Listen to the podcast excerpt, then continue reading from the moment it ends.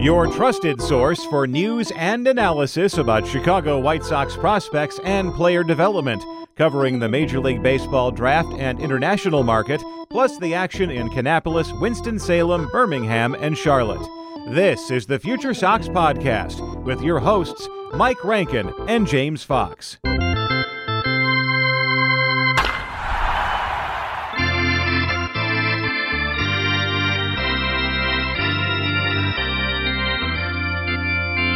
Hello and welcome to another episode of the Future Sox podcast. My name is Mike Rankin. I am your host, James Fox, alongside us. Special guest today is Jim Callis. We spent so much time getting ready for the Major League Baseball draft, and it's over in a blink. And now we want to talk about the White Sox draft class specifically. Nobody better than Jim Callis at Jim Callis MLB on Twitter. Welcome in, Jim. It's always great to talk to you. I feel like we just got done talking to you, but now we're on the other side of the Major League Baseball amateur draft. What was your week like? How intense was that coverage? um, pretty intense. Um, I mean, it always is, you know, because we, it's not just a draft, but you know, with the schedule the way it is now, you throw in the high school America game and the futures game at the same time, and then, I mean, I'm not, I'm not saying woe is me, but I don't think people realize like how much prep we put into like MLB Network shows. It's not like we just roll out of bed and show up. There's like a six hour. I think we spent five or six hours on Saturday rehearsing and doing various things, and then um, my computer like crashed, literally crashed in the middle of the futures game for three hours, which then affected the amount of time I had to work on my mock draft. So kind of a crazy week. I worked I know that Saturday between the rehearsals and the futures game and the mock draft, my computer crashing. I think I worked like pretty much a 22 hour day. That was the oh night goodness. before the draft. And then, so that was a little crazy. Um, and my voice is still not, I don't think 100%, but it's coming back. And you know, one of the nice, I, I will say though, the, the nice bonus this year with the draft in Seattle is my daughter goes to University of Washington. So I actually got to have dinner with her four times in six nights. And then the other two nights where I was too busy, I did see her at the futures game. I did see her at the draft. So that was kind of nice. But yeah, it was it was pretty. Uh, that's our busiest week of work by far. I mean, it it, it doesn't really slow down that much because now we have the trade deadline and draft signings and updating all the top 30s in the next month or so, and then it'll slow down. But yeah, that's it's kind of a crazy week. Yeah, well, I'm happy you got to spend some time with some family. That is. uh Oh, well, hold on. I got to throw one more bonus thing. And then, and then when I got home, we had tornadoes on the ground. Yeah. over here. So, um, I, I I think I was fortunate to get out of Seattle. Like we had a window and the pilot took it. Um, but we sat on the tarmac for about two hours at ORD, which, from what the looks of it, was much better than being inside ORD while they were on lockdown with the tornadoes coming. But uh, that was that was a little added bonus. Like I wanted, I just wanted to get off the plane, but but could not for a while. So, well, now you're with us, Jim. So it's it's I'm getting home. better. yes, really appreciate it. Obviously, yeah. I I love hearing the perspective of people like you doing things that they love, and I mean, it's a grind. It really is a grind, and somebody who kind of represents a grinder mentality. I don't know. That was an attempt at a segue. The White Sox first pick at number 15, Jacob Gonzalez out of Ole Miss, a junior uh, saw him compete for a national title and be a part of the the championship class. Now he's a member of the Chicago White Sox organization. What did you think of him falling to 15 and the White Sox decision to take him? Yeah, we, we heard he might. We'd heard that, that maybe you know like it was an unusual year with this draft. I mean, you had five guys who were potential number one overall picks in a lot of drafts, and then you had a deep crop of high school bats and a deep deep crop of college bats, and there were like guys who would go higher in a normal talent pool, somebody was going to have to fall. Like there were going to have to be guys who fell the second half the first round. And, you know, we had heard with Jake Gonzalez that, that Tommy Troy and Matt Shaw had maybe moved ahead of him the majority of clubs, and they went kind of right ahead of him at 12 and 13. You know, he was a guy who I want to say was fifth on our list coming into the season. Um, I actually got that pick right. I think that was one of four picks I got exactly right in the first round. Um, I, I will give myself credit if I could have updated, I did tweet. I could have had six right because I, I, I, changed two, but they don't officially count according to my colleague Jonathan Mayo because I changed them the day of the draft. But um, no, he he was interesting. He was a little bit polarizing. You know, I mean, on one hand, you have a guy who performed for three years at Ole Miss. He won a national championship, started shortstop for two years in a row for the U.S. Collegiate National Team, and, and they don't mess around with defense. And I, you know, I think like on one hand, you know, you're getting a, an offensive performer here. I mean, he, has got good bat to ball skills. He manages the strike zone well. He got a little home run happy as a sophomore. He did a better job with that this year. He's got, you know, 20, 25 homer potential. He uses the whole field. So, like, the offensive side of it is really, really good. I, I think the question, and, and, you know, to be fair, he was probably under the microscope more than most guys because he was identified as a top, top guy, you know, well before this year. And those guys kind of get scrutinized. Is where does he wind up defensively? Because he's a, you know, probably 40 runner, you know, below average runner out of the batter's box. Some might say 30 runner, well below average. Um, he has good instincts at short, um, but there's a lot of question among teams. The more they looked at him, is he a shortstop or is he a second or third baseman? Um, I do think he'll hit enough to be, you know, at least a solid regular, uh, no matter where he winds up. But the shortstop thing may be a stretch. So um, he went, you know, like I said, if you if you told the White Sox that before the season hey, you guys are going to get Jacob Gonzalez with the 15th pick. I, I think Mike Shirley might have taken, you know, the White Sox scoundrel might have just taken that no questions asked if you told him that in in January. Did you guys think of the pick? Were you guys excited by the pick? Yeah, I think we were. I think we were mixed. We did a live show, like Jim. I I was good with it. Uh, you know, I very much like don't get too like excited or mad over the first pick because I just really believe in like the totality of the class. I need to see all of it, right? no, that's of, you know fair. to yeah. But you know, I had heard some rumblings that they might go prep that morning, but it just seemed like they were gonna take the guy that fell to them, and they think Jacob Gonzalez is really good. Like I was on with Mike Shirley after, and you know, I mean, that, you know, that's what every team says, obviously, but right. Know, it seems like this one was like a pretty easy call for them at that spot. Yeah, you know, I was gonna say, you know, what's interesting about the high school thing too. Like this was a deep high school class too, and the college class was deep. I mean, more hitting than pitching. And, you know, part of that goes back to the pandemic draft three years ago when these college players, most of them were high school seniors, and you only had five rounds, and you reduced bonus pools, and you had less picks to move money around, and there were more high school players, top high school players, who wound up going to college than they would have in a normal year. But like I have, I have, a friend of mine who who works for another American League Central club, and he says this all the time. Other people do too. Is that everybody gets all excited about the high school players all spring, you know, upside, and they're not fresh faces, but like you haven't been scouting them for like three or four years, like the college guys. Everybody gets excited, and then the closer you get to the draft, and teams want, you know, whether you want to call it uh, less projection or more safety, you know, after everybody's been like, oh, high school guys, high school guys, high school guys, everybody's like all of a sudden they want the college guys. And, you know, and, and that happened again in this year's draft. I mean, there were guys like Colin Houck and Aidan Miller, who I really liked, who we thought could go in the top 15, and they didn't.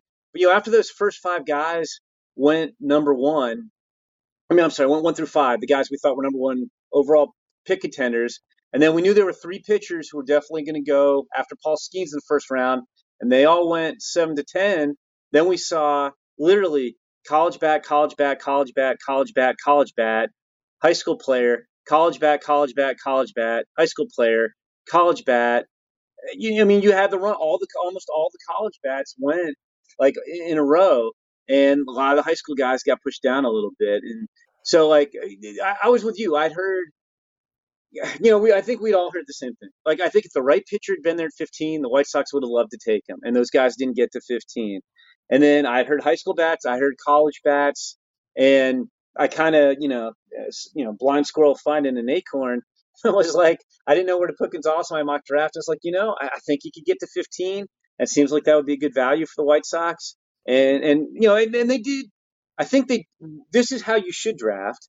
You line up your board. I mean, the money plays into it if a guy has an excessive demand or you're trying to do something. But you line up your board and instead of saying, oh, we're going to take a high school X or college X or whatever, you just see who's on the board when it gets to you.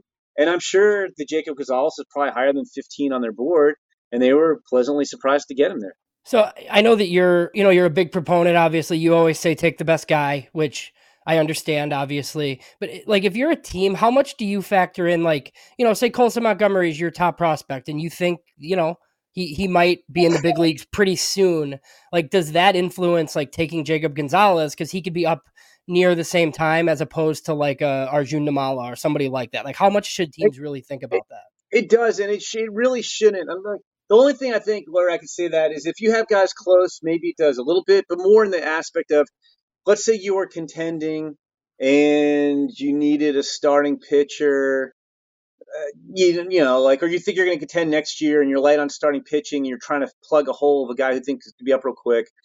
But it doesn't really, because, like, the thing is, too, like I was just saying, like, you don't know if Gonzalez, like, Colson Montgomery the White Sox are very pleased with if he's he's a shortstop, but he's a bigger guy. Colson Montgomery might not be a shortstop. Jacob Gonzalez might not be a shortstop. They're basically infielders, and you don't know how that's going to shake out. Um, you know, like like what might look like a strength today might be a need in two years. So, you know, the worst thing that happens is if Colson Montgomery is a slam dunk shortstop and looks like a superstar, and and Jacob Gonzalez is a slam dunk shortstop, and you think he's a superstar. You, you can always move like Jacob Gonzalez to second base or, or move Montgomery to third or whatever. But even let's say you had your infield was locked up, you, you just have no spot for both of them. If they're both great, if you if you're picking the best guy and he winds up developing into what you think he's going to be, at the worst thing you do is you trade him for something. So um, I, I don't think you really worry about you know having too much. Even if you had like your six best prospects were all shortstops, or your your six best prospects were all outfielders, like the outfield thing would be tough. But like theoretically, you could play three guys in the outfield, and maybe one of them plays first, and one of them DHs, or you know your infielders, you move them around, and some of those guys can go to the outfield. You know, you you just worry, I think, about getting the most talent possible, and and, and sorting it out when they're ready. Because even even if Colson Montgomery, let's say he's ready next year, I mean, realistically, uh, you know, Jacob Gonzalez, like it's late 25, early 26. I mean, he might be a little quicker than that, but like it's not like Jacob Gonzalez is going to be ready like a year from now. So you have you have time to figure all that stuff out. So Jim, you know, I think the second rounder is is really interesting to me. Grant Taylor. So it, it does seem to be like a theme in Shirley drafts where they prioritize like these looks where like he saw Garrett Crochet like in the fall and loved what he saw, and you know, then we all saw kind of what happened just like during that season where he didn't pitch a ton. And, you know, Noah Schultz was here like in their backyard and they basically sat on him for 19 innings or whatever. In the post like draft conference, he he very much talked about just like what Grant Taylor looked like in the fall and him going toe to toe with Skenes And he told the media that he thinks they got two first rounders that night, you know, and I guess, you know, it's one of those things scouting directors say, but what are you, what are your thoughts on the on the Taylor pick? Well, well, I do think it's fair. I mean, yeah, I mean, look, like the scouting directors are excited about their draft, you know, like so, like, but but I I don't think that's wrong. Like, I'm not gonna say, I, I'm not saying I don't think Mike was saying he was like Paul Skenes either. I mean, nobody's Paul Skenes, but but he was. I mean, in the fall, everybody thought this guy had a potential to be a first round pick if he came out and did in the spring. I mean, he was 93, 95, and hit 99 with late life. Fastball gets a little straight when he throws it harder. Um, he had a you know Wes Johnson, their pitching coach, who who has moved on and, and actually become the head coach of my alma mater, Georgia. So I'm happy. But Wes happy with that. But Wes Johnson's known as one of the better pitching coaches. Helped him come up, you know, refine a, a sharp. He had a, like a low 90s cutter that was a plus pitch, downer curveball, tight slider. Hadn't thrown much of a changeup. Um, pitched really well in the Cape. Threw a lot more strikes. Threw strikes in the fall. So yeah, I think had he been healthy and you know pitched like he had in the Cape and pitched like he did in the fall, he would have been a first round. It's kind of like Peyton Pallette, you know, who they took last year. Peyton Pallette would have been a first round pick had he been healthy, but he but he wasn't. He got hurt, and I think he got hurt. Like, Pallette got hurt at the end of his sophomore year, but didn't have surgery. I think till uh, right before the season started last year, if I remember correctly. Right? Does that sound right? Yeah, it does. Like I think they tried to rehab him, and he got blew out in January, and that's right. about when Taylor blew out. So kind of a similar timetable. But yeah, I mean, I think they're looking at that as a potential. You know, we got a first round value in the second round, and you know, look, it's Tommy John. You feel pretty good about that. I, I think that's a good a good gamble to take. Um, like like I, I think that makes some sense. I want to stay with pitching here, Jim, because in the you know the next round, Seth Keener out of Wake Forest is an interesting case. A guy who was beginning the season in the bullpen largely because the rotation was filled out with a lot of talented arms, but due to circumstances, Keener found himself late in the rotation and pitched very well. I'm encouraged by the sample size. The White Sox want to develop Keener as a starter. And, uh, you know, on top of the Grant Taylor pick, how would you believe that the pick infuses some life into the White Sox farm system regarding their arms?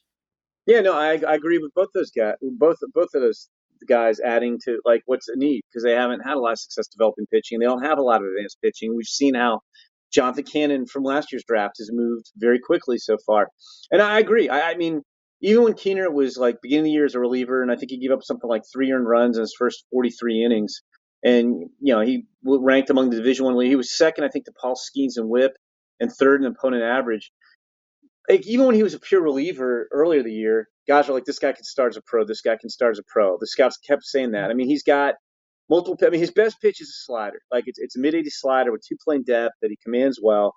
But he's got a 91 to 97 mile an hour fastball with riding action. Probably won't throw you know like 96, 97 as much as a starter. He's got a changeup that's effective. He's got a sound delivery. He throws strikes. Um, you know, I, I think the one thing you want to see, you know, because we didn't get to see a lot of it, is can he keep that stuff? Can he keep his stuff deep into games, pitching every fifth day over the course of a pro season? But yeah, I, I think he definitely has starter traits, and and I like that one. I, I think he's a guy, and like the thing I like about too, it's a fall. Like there's a nice fall. Like if he doesn't make it as a starter, I think the slider alone is going to make him an effective big league reliever.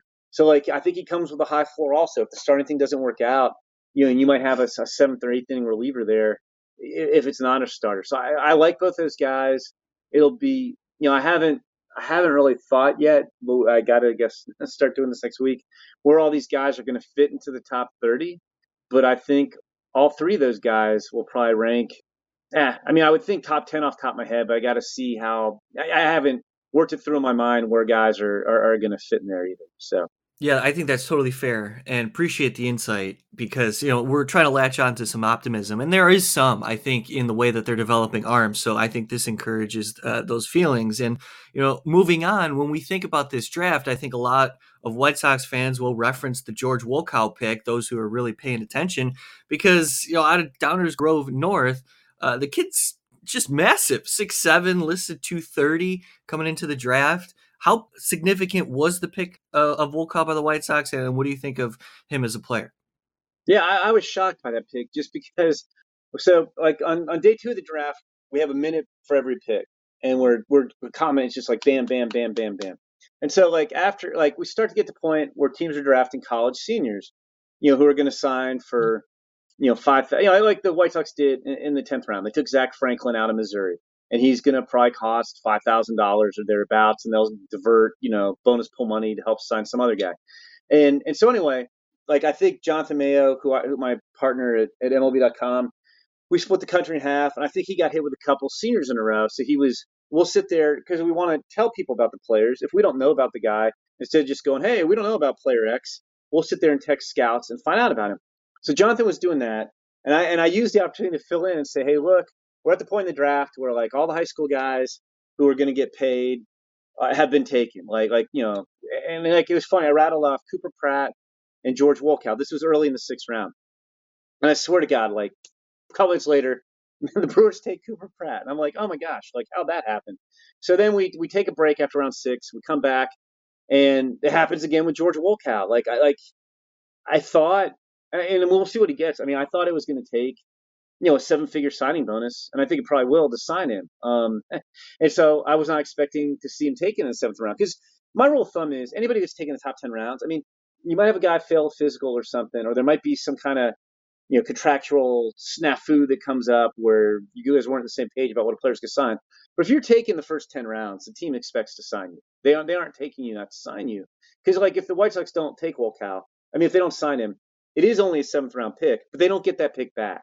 You get compensation picks if you don't sign guys in top three rounds. But so if you're going to take a gamble on a guy you're not sure about, you would take it in the first three rounds so you could get the pick back if you don't sign him. And so anyway, I, I was shocked that they that they got Wolkow, and he's he's super interesting. I mean, he's one of the youngest guys in this draft. He reclassified from 2025, I mean 2024 to 2023.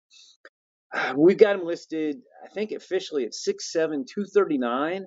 Like he's one of the youngest and most physical guys in this draft, and he's a pretty good athlete for that size, like an average runner once he gets going.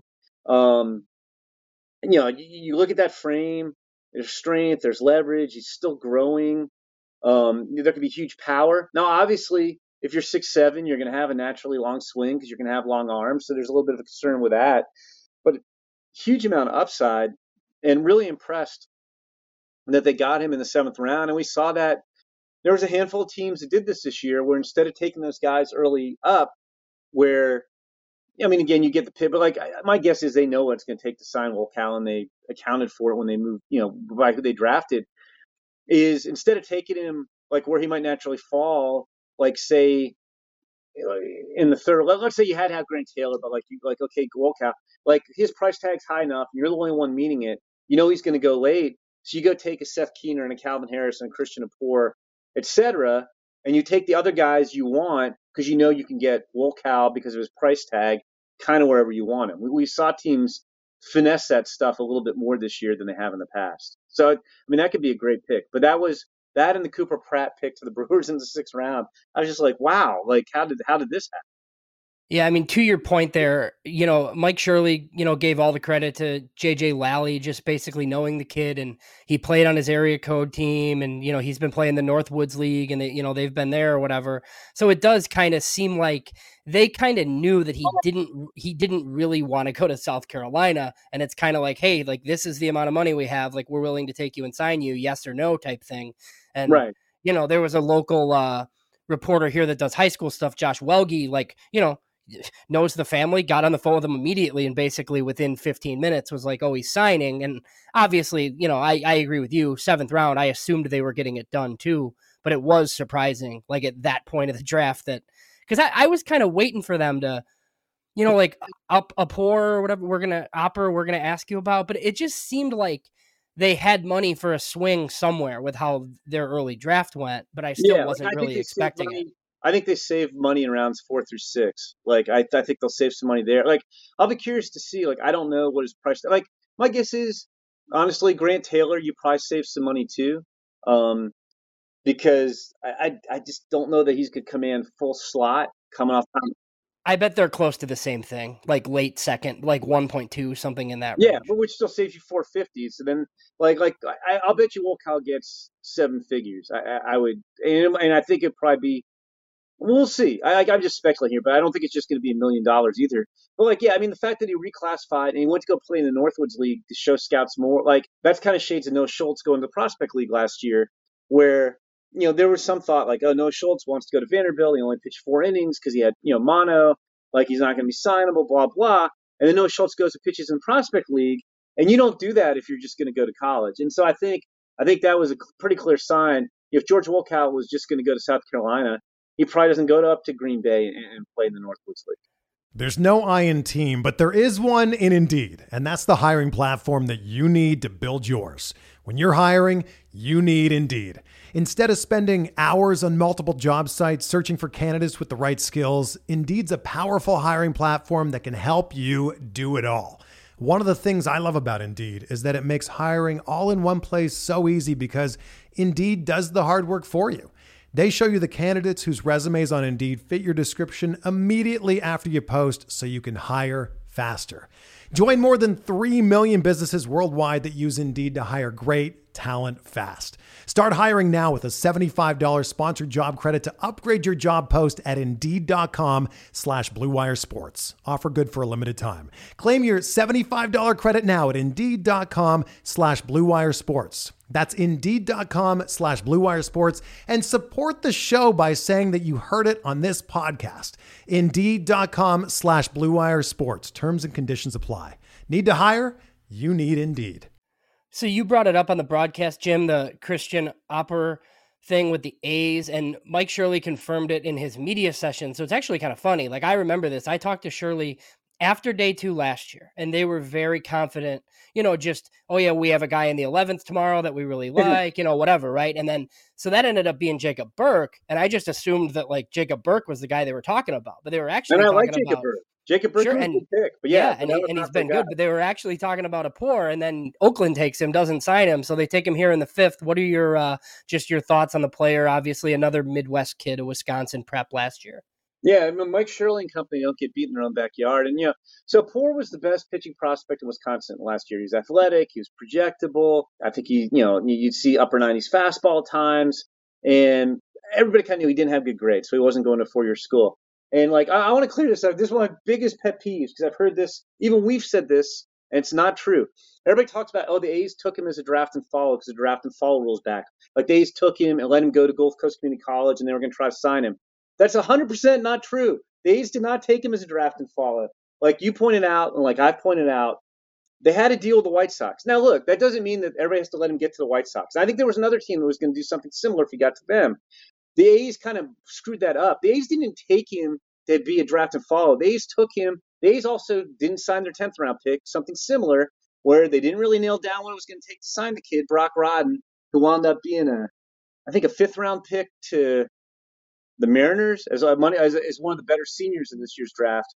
But it, the A's were not taking Christian Apoor as a draft to follow. The A's just kind of botched that one, and it kind of blocked the White Sox. Like when everybody's like, "Oh, he's an A's draft to follow," I was thinking there's a zero.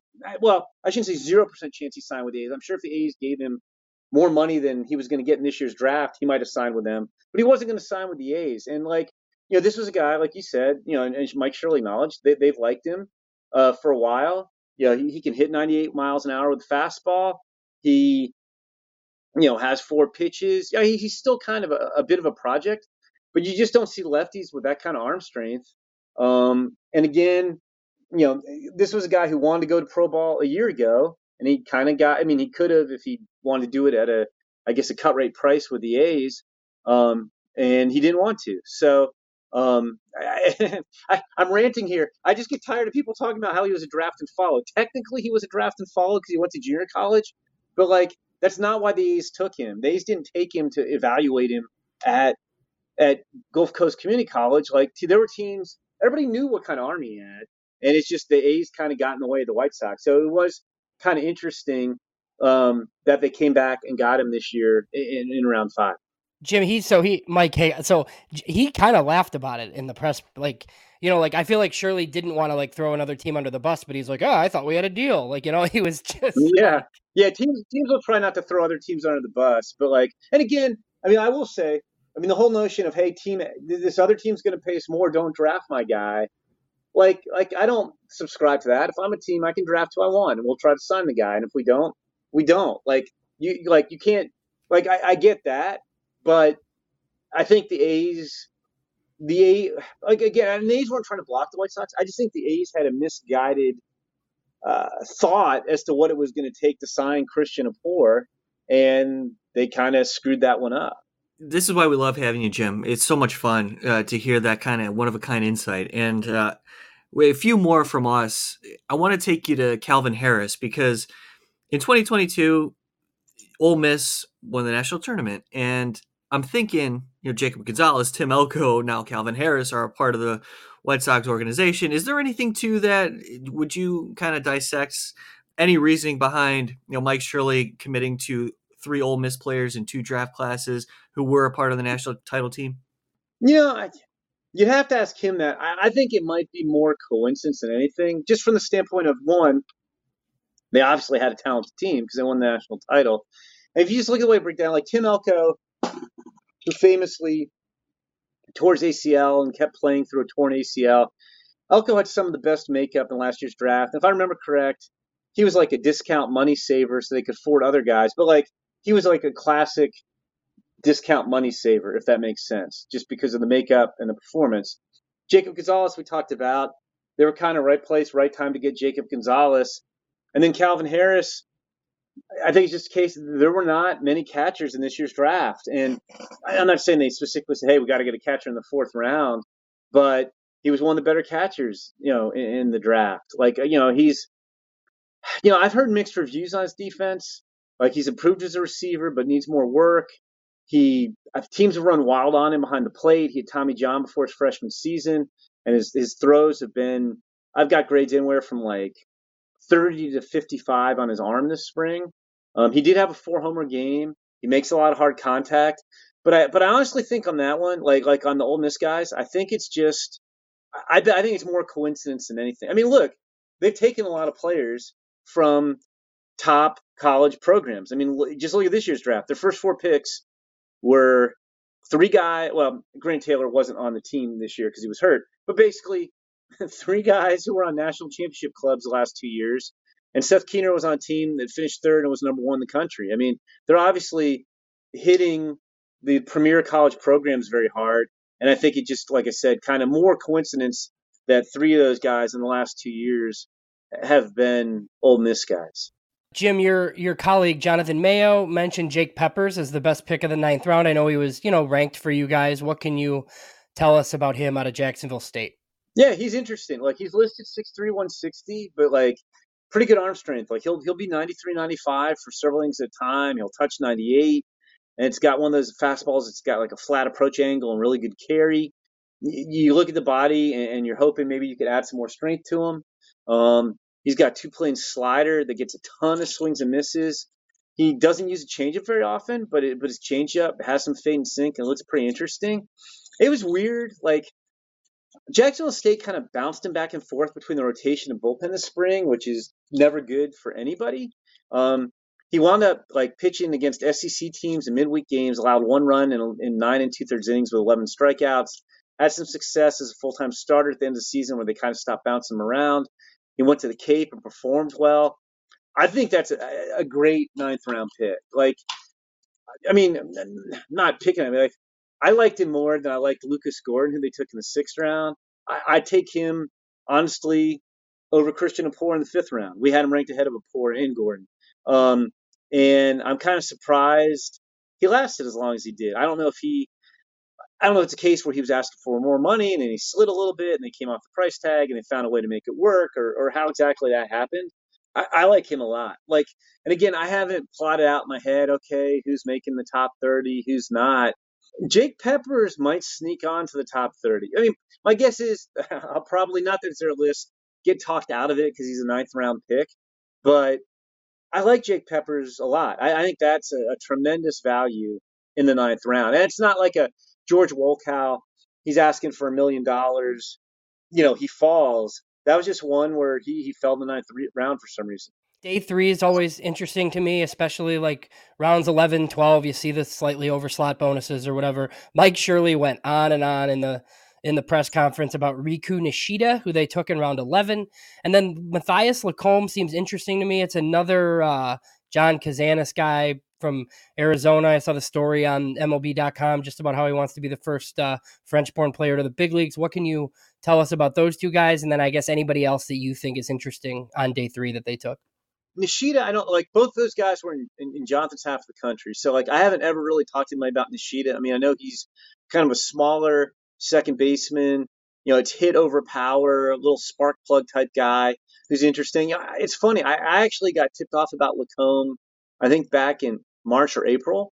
Um, you know, just about his background. You know, he pitched for, the, he was on France's World uh, Baseball Classic team, and you know, he's he can run the fastball in the mid 90s. He you know has some feel for slider. It just sounds like kind of a very int- intriguing work in progress, honestly.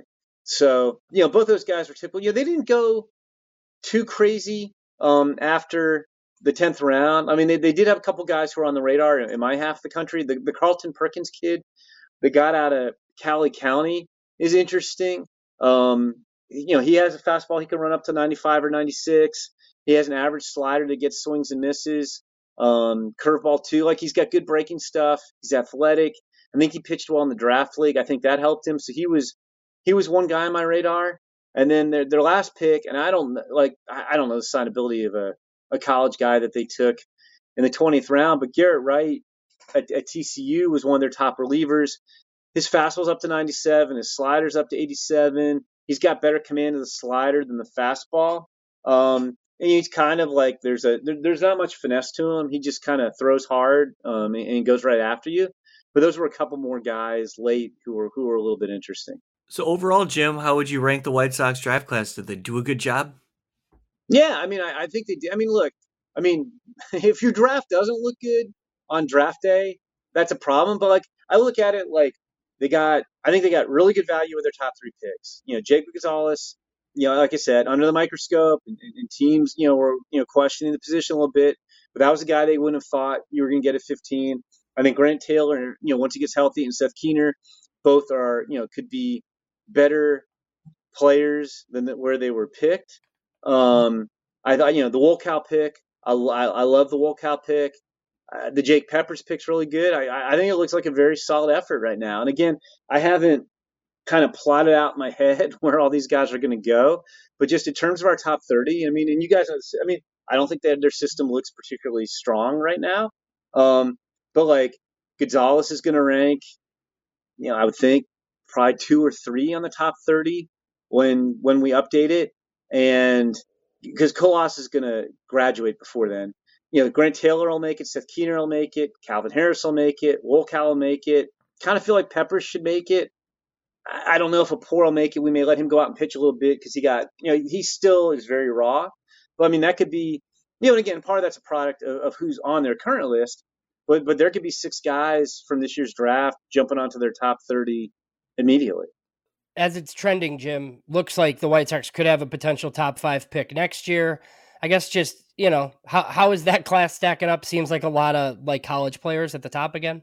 Yeah, I mean, it's early, I know. Yeah, it's early. I mean, it, it does look that way, but yeah, I mean, it's not. Next year's draft will not be as deep as this year's draft, um, just because again, I think the pandemic played into it. But yeah, I mean, you know, if you look at how they drafted recently, well, I mean, I guess they did take Colson Montgomery, but yeah, I mean, if you, if we were trying to project out the top five, I think it, it would be a lot of. I mean, hey, like here's one for you. Like, so if if they go if they stay like not that they would, but I'm just thinking like they obviously scout our region that we, that we're in very well. Maybe Brody Brecht from Iowa is like the first guy who jumps to mind. I mean, they're not going to make it a geographic pick, but I'm I'm sure they're they're all over Brody Brecht, who's who's one of the best pitchers in next year's draft. Yeah, and I think they're they're not going to be afraid to take like a college pitcher. You know what I mean? Where there's like a lot of teams that you hear about that just would prefer a bat or whatever. I don't I don't think they would have any issue if there's like a bunch of pitchers on the board. They'll just take one of them. No, and I kind of felt like this year, honestly, that had like we knew it was going to happen, but had Rhett Lowder from Wake Forest who went seventh, or Chase Dollander from Tennessee who went ninth, and maybe even Noble Meyer, the best high school pitcher in the draft who went tenth like if one of those guys had gotten to 15, you know, especially one of those two college guys, I think they would have taken them. Um, but they, they did they did what you should do, which is which is you know let the draft play out and take the best guy. You can't you don't want to force a pitcher because you want a pitcher. And I think you know had they taken I'm trying to think was Hurston Waldrep the next pitcher taken? Like yeah, yep. Waldrep was okay, but like you saw Waldrep went 24th, and like, you know there were a number number number of other teams who had been interested in pitchers and didn't take one. Um, so I mean, I don't think forcing Waldrep would have been the would have been the best move there. Jim, as we look back at the 2023 draft, I'll remember the first round going Skenes one and Max Clark to the Tigers. What were some of the takeaways that you had that stood out to you covering this draft? And you know, like well one i think the biggest thing that you know you always hear we always talk about how it's not just ability it's signability and they both matter and teams juggling money with bonus pools.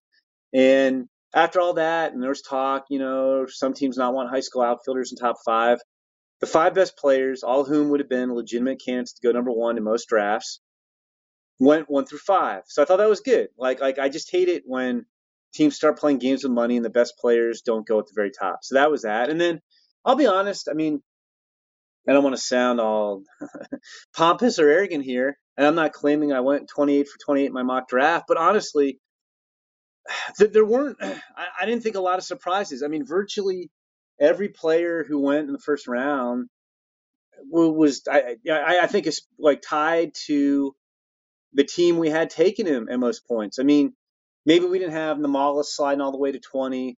And, but we knew Aidan Miller, who went 27th, was going to slide. We even heard Brice Matthews to the Astros a little bit. Um, so even though teams weren't sure, like exactly who was going to wind up on their board, you know, like with their pick when they got, you know, just like we were talking about with the White Sox, I didn't really think there were that many big surprises, at least not to me. I mean, granted, I'd immersed myself in the draft for several weeks, talking to teams, talking to agents, trying to sleuth out where guys were going but I, I, I didn't really see any pick where it's like, oh my gosh, where'd that come from type of thing. Like like I said, Brice Matthews was probably well, he was the lowest ranked guy on our list who won the first round. He was the last pick, and even then, we'd heard Brice Matthews to the Astros a couple weeks earlier. Yeah, I mean, Jim, you're locked in. You know, there's no better place to go than MLB Pipeline. And with that being said, looking ahead to the deadline, I mean, it's kind of cruel to go from covering the draft so heavily and then also being a part of All Star Week, uh, then to totally flip your mindset to anticipating the trade deadline. So, how are you doing with that? Are you ready for it? And also, you know, related to the White Sox, figure they're going to sell. Uh, maybe you could speak on potentially the future of the White Sox a little bit. Yeah, well, I, am somewhat fortunate with the trade deadline because I don't have to sit there and and unlike the draft, sleuth out who's going where and you know where's Lucas Giolito getting traded and what could they get back. It's more of a react thing. Like if Lucas Giolito gets traded to the Dodgers, and actually do our Dodgers list, so that would be in great shape. like we will move the Dodgers prospects onto the White Sox list. I'll have to replace the guys on the Dodgers list. I will help Scott Merkin, who covers the White Sox for us, hey, here's what I've got on these Dodgers guys. But it's more um, reacting and helping our beat writers with the coverage. Or if um, Scott Merkin, like, I don't know if he's doing a here's where Lucas Giolito could get traded story. But if he is, Scott might reach out to me and say, hey, I'm hearing the Dodgers. What do you think the Dodgers might be willing to give up? Or I've heard these names. How good are they? So, so on the trade deadline, I don't have to try to predict and, and figure all these things out. It's more when the trade happens, I have to tidy up any of the prospect lists I do, and then assist the, the beat writers with you know putting in perspective how good the prospects are. You know, and, and Jonathan Mayo does that, and Sam Dykstra does that. We split up the 30 organizations, so I don't have to um, I, I don't have to spend hours like calling everybody know, hey, where's Lucas Giolito going? Um, so I can more react to it. So it's, it's good from that standpoint. But yeah, I mean, look, the White Sox could. I mean, we saw it before. I mean, they built a, a, a very strong farm system and, and, a couple playoff appearances, which I believe are still the only time they've ever made back-to-back playoff appearances in franchise history. You know, largely off trading, you know, Chris Sale and and Adam Eaton, and uh, I'm forgetting one of the big trades they made. But Jose they, Quintana, yeah, yeah, yeah, exactly. They, they, you know, they, they made a bunch of trades, and if they go total, you know, everybody, everybody, you know, can go. Like I, I saw recently report like all but four players are are not untouchable. They're all touchable. um, you know, you can make some major moves, and, and we could see, you know, the, the, the top thirty, like between the draft and trades, the top thirty prospects list could look a lot different when it, when we have it updated. I think early August. I think we're either updating it. I think it's going to be more early August than before the end of July.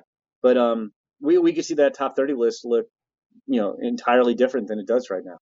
So before we let you go, then, um, th- there's a lot of speculation here, just like on, like, what do the White Sox want to be next year? Like, as far as like that, that's what'll like guide their process essentially. Looking at the the MLB draft lottery rules, and I look, I know these aren't like written in stone anywhere, but like the interpretation is like, say the White Sox land a top five pick in next year's draft, like in this lottery, the following year they can't pick higher than tenth. So, like, should that influence like how bad you know your big league team should be mm-hmm. next year. I know this is a new thing like sh- should that matter? Should you not rebuild because as a big market club you can't pick up there multiple years in a row?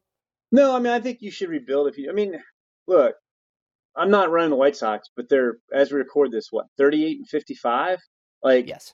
like you'd have to be very optimistic to say hey we could just make a couple changes and run this team back and we're going to be good next year. I mean you do have you know, AL Central is not formidable. So, you know, you do have that, but like, I don't know how anybody can look at this White Sox team and say, hey, we just have a bunch of guys all having bad years at the same time. We'll, we'll be good next year and we'll stay healthier and, you know, maybe we'll add a pitcher and, and then all be right. Like, they kind of tried to do that going into this year and it hasn't worked out and the team's gotten worse. So, I don't know. I think you got to rebuild when you rebuild. That, the one thing I need to figure out, I do have most of that rules figured out. So as a non-small market team, and I think that's determined by whether or not you receive revenue sharing money. I don't have the list of teams, but the White Sox, it's essentially if you don't get the competitive balance picks, I think is is basically the same teams that are considered you know bigger revenue, bigger market teams. So yes, if the White Sox win the lottery, then in 2025 they can't pick, they can't participate in the lottery, and they can't pick in the top 10. So it's even my, my understanding of the rule, and I don't know how this part works, is is what happens if the White Sox don't win the lottery? Let's say the White Sox finish with the top finish right now. They're what the fifth worst record in baseball. Does that sound right? Yeah. Okay, so here's what I don't understand. The, the part I need to get straightened out. So I, I, do know if the White Sox win the lottery, and let's say they win the third pick next year, or they just stay at five, and then they get a lottery pick next year, which is the top six picks, then they can't pick in the top ten in 2025. but nobody has seen this exact rule written down. Here's the part I don't understand. Let's say the White Sox don't win the lottery next year, and they come in and they have the eighth pick. I believe the way the rule is written is they can't pick in the top 10 two years in a row, but I'm not sure that that's if that matters if it's a non-lottery pick. I'm I'm unclear on that. I think it's only if a team ends up picking top 6. Like so it's so like Washington next year can pick 10th basically. And I and I think it's because you want to guarantee those three bottom teams like well, no, pick, Washington pick 7 pick 8. Well, Washington Washington can't pick in the top 10 next year. No, I know, but I think they can pick 10. I think that's the highest they can pick. I don't think you. I don't think you can pick in the top ten. I think they can okay. pick eleven. Gotcha. But what I'm saying okay. is, what if you lose the lottery, but you wind up with a top ten pick? Can you pick in the top ten back to back years? Because I think the way the rules written, like it's unclear whether you whether it only matters if you win the lottery or if you can't have a top ten pick in back to back years. Yep, it's uh. We need it, to see. It, it would be it would be great if you could find that somewhere. If it, I, I know, I'm gonna have to, gonna have to yeah. yeah. I'm gonna have to follow up because I am totally confused on that. But but in any case, to get back to the premise of your question, no, that shouldn't really affect it because whether you pick fifth versus eleventh or whatever in 2025, you shouldn't avoid rebuilding. Now, I mean, it would sting obviously if let's say the White Sox just blow it all up and they have the like I mean there is a scenario where they could have the worst record in baseball in 2024 and not be able to pick until not be able to have a top 10 pick in 2025 and that would be harsh. Um, but i don't think you can look at it that way from a rebuilding standpoint. I mean you, you got to do what's best for the long-term vision of the team regardless of whether you qualify for pick x in a given year. I, I could see if you were on the bubble like let's say this was a 500 team and, and you felt like it was getting old and you weren't sure about running it back but i mean this is a bad team right now like, so I don't see how, like, if you delay rebuilding because of that, it just seems to me that, okay, like, so in 2025, I can't pick in the top 10 or whatever, probably. Like, like you're going to get to 2025 and we're going to be on doing our post draft press conference. And you guys are going to be asking me, like, okay, now is it time to rebuild? And the answer is going to be yes. It was time two years ago. Like, like I'm not saying you have to just tear it down to the studs, but if you're 38 and 55 and they and you weren't very good last year. Like this team's trending in the wrong direction, and I don't. I mean, I mean, how many guys are you looking at who are, you know, under twenty, you know, you know, under 25, 26 and having good seasons this year? I mean, you got what Robert Jimenez and Vaughn. That's it, right? And then on the pitching side, you have no pitchers that young. Like your best pitcher is Giolito, who probably isn't coming back as a free agent next year. Well, I mean, you have Cease. Gilo's having better years. So you, you have Cease to hold on to, but, you know, I mean, they're not, it's not like, hey, we just need to get a couple guys healthy and, and we're going to be fine in 2024. You're on it, Jim. That's uh, essentially how we all feel as White Sox fans right now. Thanks so much for your time and being a friend to the Future Sox podcast. We really appreciate everything you do for us.